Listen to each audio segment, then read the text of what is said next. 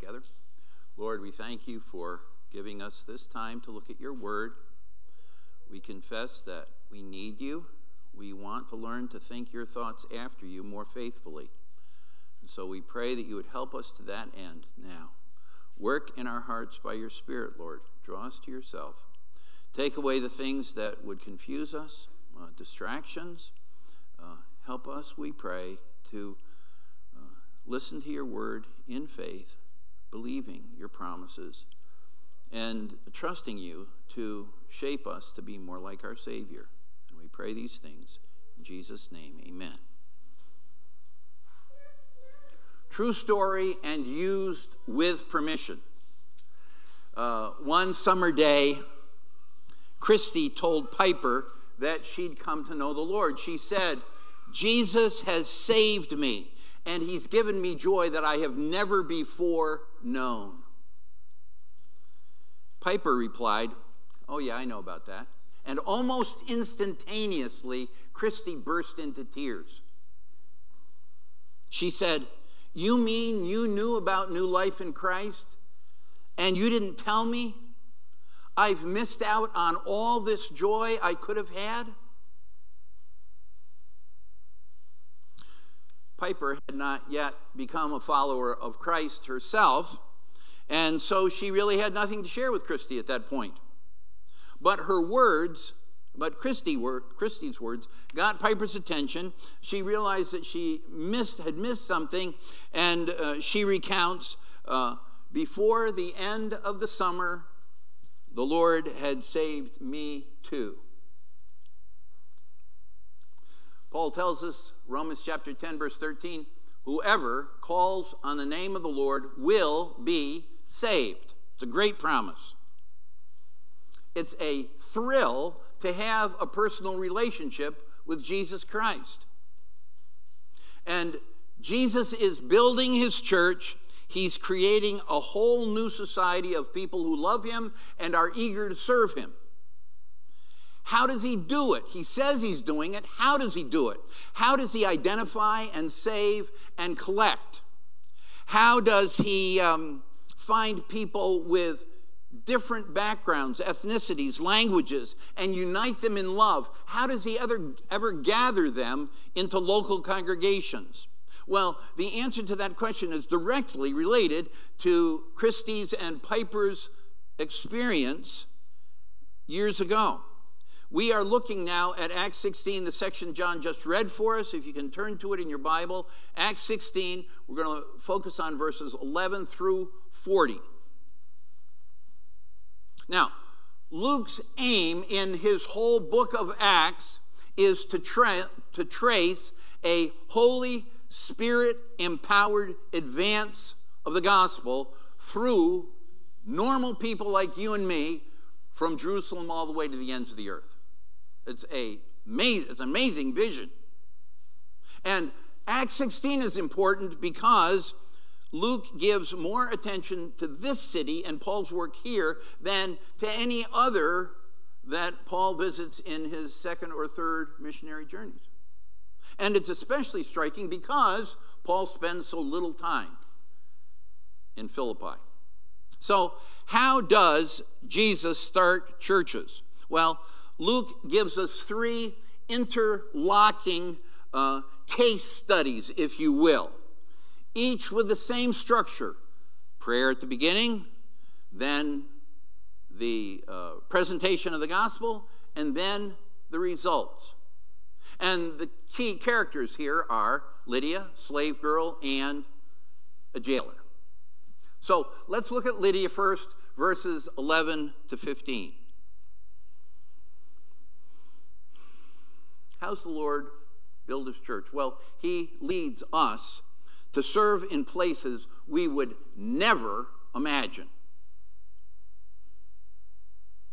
Paul and his friends are in Philippi because the Lord has given Paul a vision of a man from Macedonia saying, Please come and help us. And Philippi, what do we know about that place? Well, it was on a river, a commercial center. Uh, it actually had a med school there and sent out doctors in that part of uh, Greece. And it was a place where people did a lot of worshiping, except a plurality of gods. It was a pagan place. And so on a Sabbath day, Paul goes out to the river to see if he can find a place for prayer. It's one thing to be sent to a place, but we can be in a place all by ourselves. And so, what the Lord does here is He creates a divine appointment. That's what the Lord does. He makes divine appointments so that we can talk with others about the gospel. Look at verse 14. Uh, one of the people that Paul encounters, one heard us, was a woman named Lydia, who was a worshiper of God. The Lord opened her heart to pay attention to what was said by Paul. And the point that we want to underscore here is that sometimes when we share the gospel, the Lord gives us a receptive audience, and that was the case with Lydia. That term opened her heart. It is the case that Luke is a physician, but this is not an allusion to some kind of cardiac procedure. He's talking spiritually here. Salvation is all of God. He takes the initiative in saving people. No one can be saved unless the Lord does the saving. We need to say that to ourselves about a hundred times, lest we think, well, you know, if I do enough good things, somehow the Lord will smile with on me. Of course, he would let me into his heaven. Uh-uh. The Lord has to do the saving. He's the one that takes the initiative. So think about the way in which the, uh, this narrative develops up to this point. Before Paul and his team had arrived in Philippi, Lydia was called a God-fearer. That is to say, she had some spiritual sensitivity. But her heart was not opened. Listening to Paul, the Lord does something inside her, internal to her. And as she listens, then the Lord opens her heart. Think about her disposition. She's spiritually sensitive, but her heart isn't opened. The Lord moves in her, she listens, and then her heart is opened. What would you say about your heart when it comes to spiritual things? Are you responsive? Or would you say, ah, I'm not so responsive? So, God takes the initiative in salvation. In addition to that, the Bible makes it very clear that the Lord does not work in a willy nilly way when it comes to how people are saved from their sins. You know the word willy nilly, it's a very technical term. It's, it's not a scatter, a scatter approach. Uh, the Lord uses means when he draws people to himself. And Paul explains that in Second Thessalonians. God uses the means of his word coupled with the work of his spirit. Those two go together. That's the ordinary thing that God does. And so in Second Thessalonians chapter 2 verse 13 Paul says, God chose you to be saved through sanctification by the Spirit and belief in the truth. Work of the Spirit, accompanied by the Word. And when it comes to starting a church, no matter where the Lord guides us, He also provides for us, verses 14 and 15. After Lydia was baptized, what do we read? Uh, she's baptized, her household is baptized. She urged us, saying, If you have judged me faithful, come to my house and stay. And she prevailed upon us. Hospitality is one of the evidences of the work of the Spirit in a person's life. It's not the only one, but it is one. When we think about being hospitable, what goes into that? Well, being friendly to people, um, welcoming others, uh, sharing, inviting them. So Lydia says, Come stay with me. So, what does Jesus do to start churches? Well, he guides us to serve in places we would never have imagined. Now let's look at the slave girl. Jesus enables us to care for people of power who oppose us.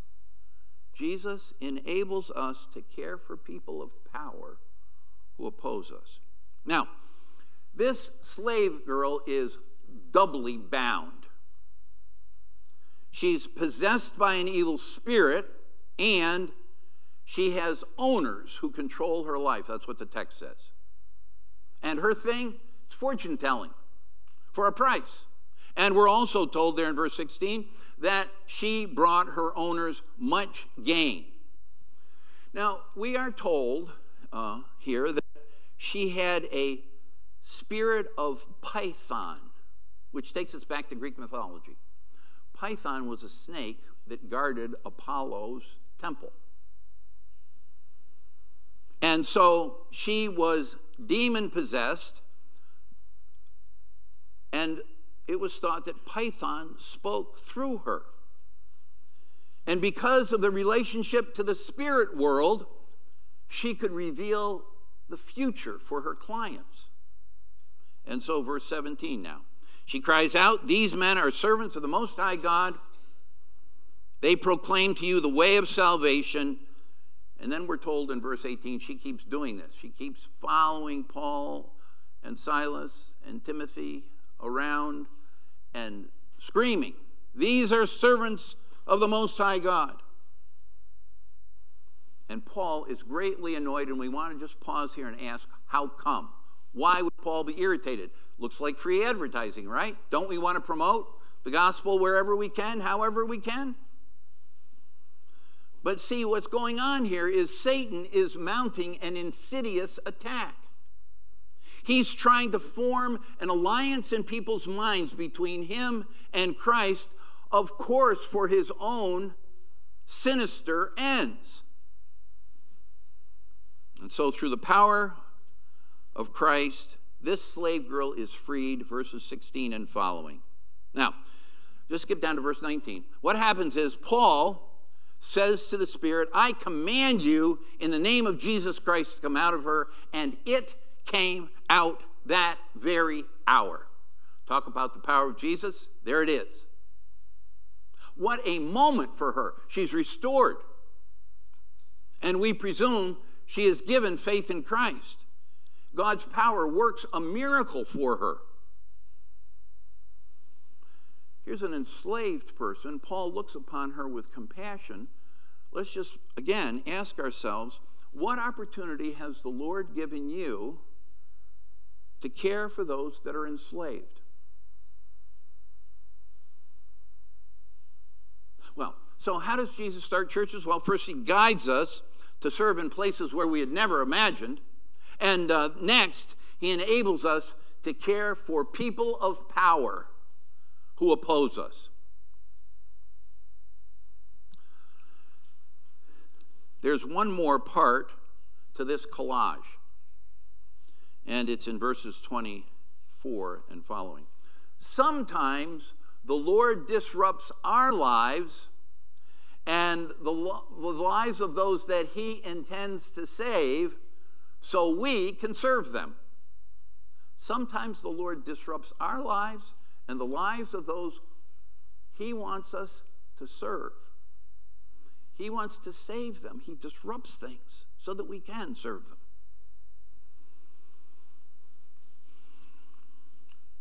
There were winds of opposition. The slave girl seems to be undermining the missionaries' ministry and uh, somehow they're able to get beyond that with this exorcism. And now what happens? New winds of opposition attack. Paul and Silas pay dearly for freeing this slave girl. They're seized, they're dragged, they're stripped, they're falsely accused. And then what else do we read? The crowds, the rulers, the magistrates, the people in the marketplace people with power. They have them beaten many times with rods. It's a little hard for me to understand exactly what a rod was, but one possible thing is it's like a, a billy club or a small baseball bat. Just imagine being beaten. They're thrown in prison, held in the inner jail, feet in stocks. Now, let's think about what's going on in that culture. The slave owners and the town rulers act like this We are the power people. We are the center of the world. Might, our might, makes right. You are disposable. We're accountable to no one. And so let's just pause here again and think about it. The farther a society moves away from Christian thinking, the more prevalent this kind of behavior becomes. It's all around us. I turn on my phone this morning, and what pops out at me? A shooting in Baltimore. A couple people murdered, and what, 28 wounded or something like that?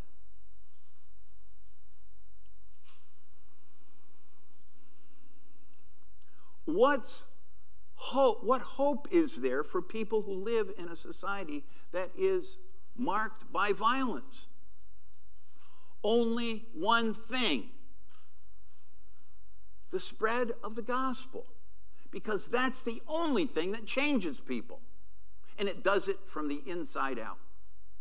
We can have more laws, more law enforcement, and that doesn't do anything to change the human heart But the gospel does. Well, we'll come back to that in a little bit.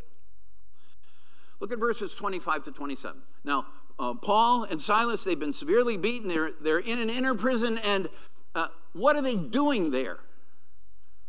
Praying and singing. Would that be your first response?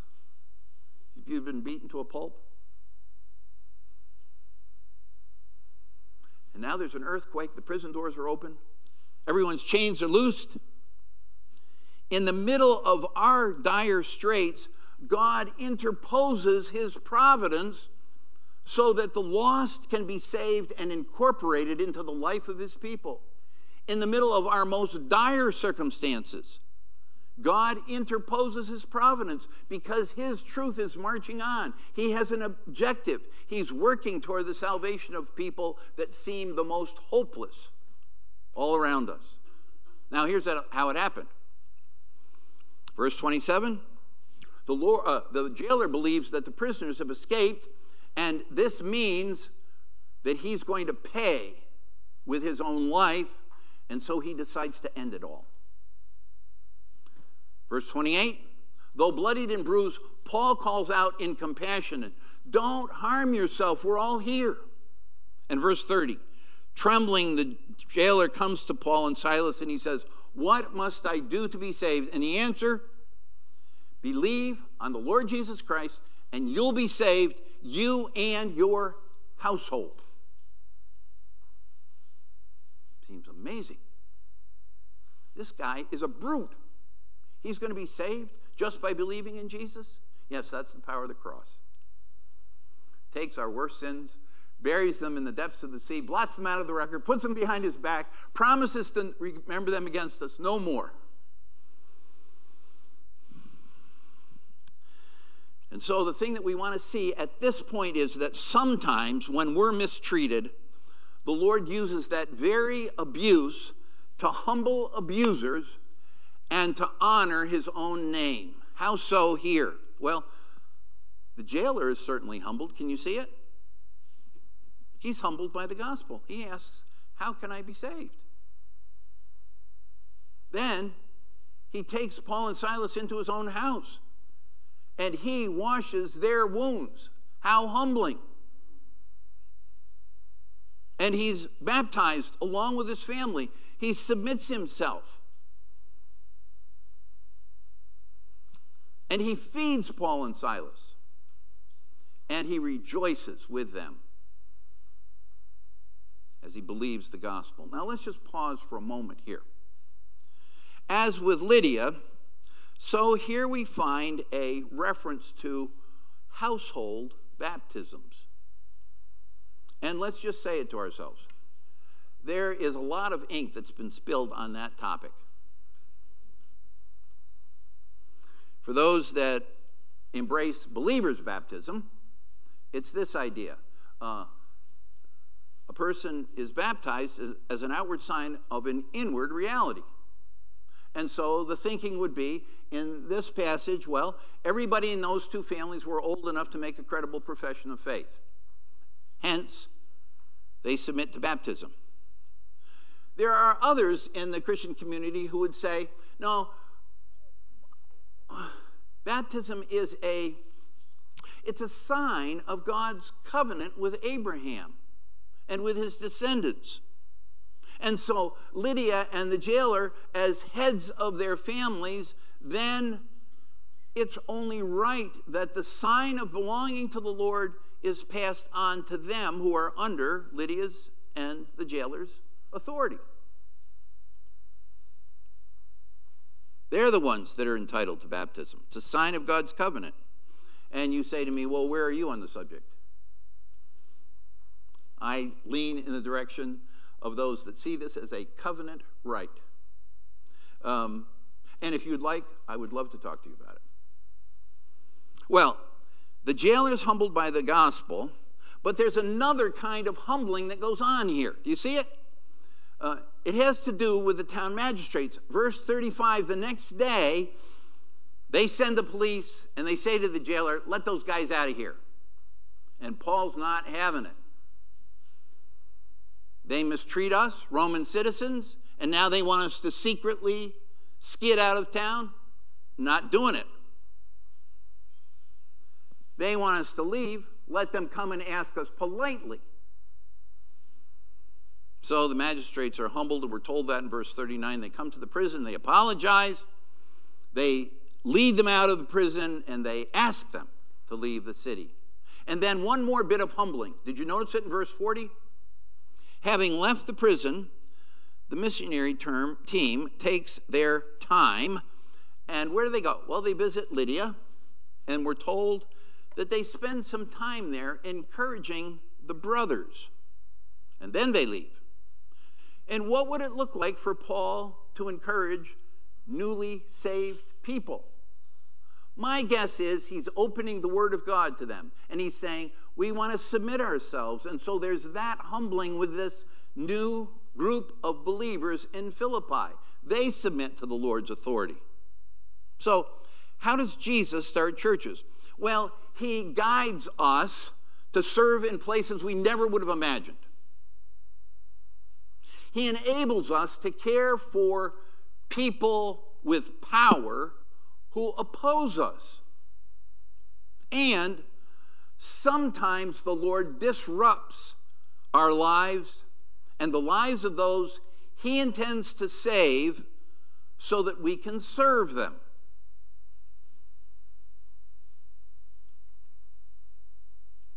Now, what I'd like you to do is just step back from this uh, picture that we've looked at. Just step back from it and let's try to trace the development of the events. It, it is so encouraging. First of all, we start with lone Lydia out at the riverbank. And the Lord gets her heart. And then Paul keeps going back to the riverbank, and there's the slave girl, unlikely person to include in any church group, right? Uh, one circumcision, uh, circumcision, one exorcism uh, get getting rid of one demon breaks everything loose. Suddenly, there's a cascading of events. Slave owners, magistrates, rulers, those in the marketplace, all of them suddenly are brought face to face with God doing something remarkable. There's a public beating and people being thrown into prison. And then there's an earthquake. And then there's a series of humblings. The jailer, his family, magistrates, newly formed Christian community.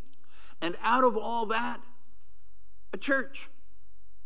Who would have imagined that all of those events linked together would ever produce a church? Seems very strange, doesn't it? You say, what's the proof? Read the book of Philippians. That's the proof. And as you're reading the book of Philippians, read it through the eyes of this experience that we've just reviewed.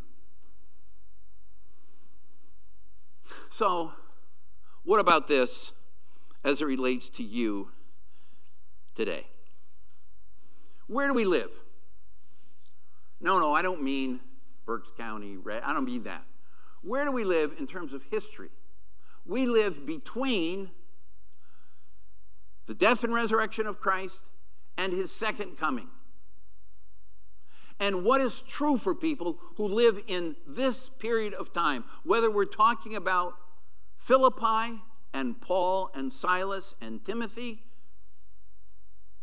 whether we're talking about them or we're talking about us who live now in this year. Well, there's a commonality. If you are not yet a follower of Christ, humble yourself before Him. The Lord is giving you this moment today. This is the time for you to respond to Paul as he says to the jailer, Believe on the Lord Jesus Christ and you will be saved, you and your household. This is a time not to be proud, but to be humble. That's the first thing.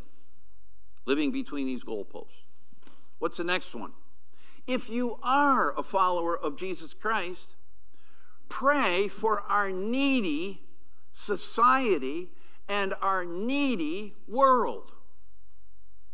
Luke chapter two, 10, verse 2, Jesus says, The harvest is plentiful, but there's a problem. The laborers are few. Therefore, pray the Lord of the harvest that he would send forth laborers into his harvest field. And one other point of application live in hope. Why? Luke is telling us about the advance of the gospel because of the movement of the Spirit from Jerusalem to the ends of the earth, and the Lord isn't finished yet. So live in hope. The gospel is still on the move. And so be bold and seize opportunities to make Christ known. Jesus said, Matthew chapter 24, verse 14, this gospel of the kingdom will be preached as a testimony to all nations, actually, all ethnic peoples is the word. This gospel of the kingdom will be preached as a testimony to all the ethnicities of the world, and then the end will come. Jesus is building his church. Let's pray. Lord, we thank you for your word. Thank you for the vision that you give us here as to what you're up to. Pray that you would move in our hearts and draw us to yourself wherever we are on the path toward you today. We ask these mercies in Jesus' name. Amen. We're going to celebrate the Lord's Supper now, and so if the elders would come up to the front, and I will come down to the front.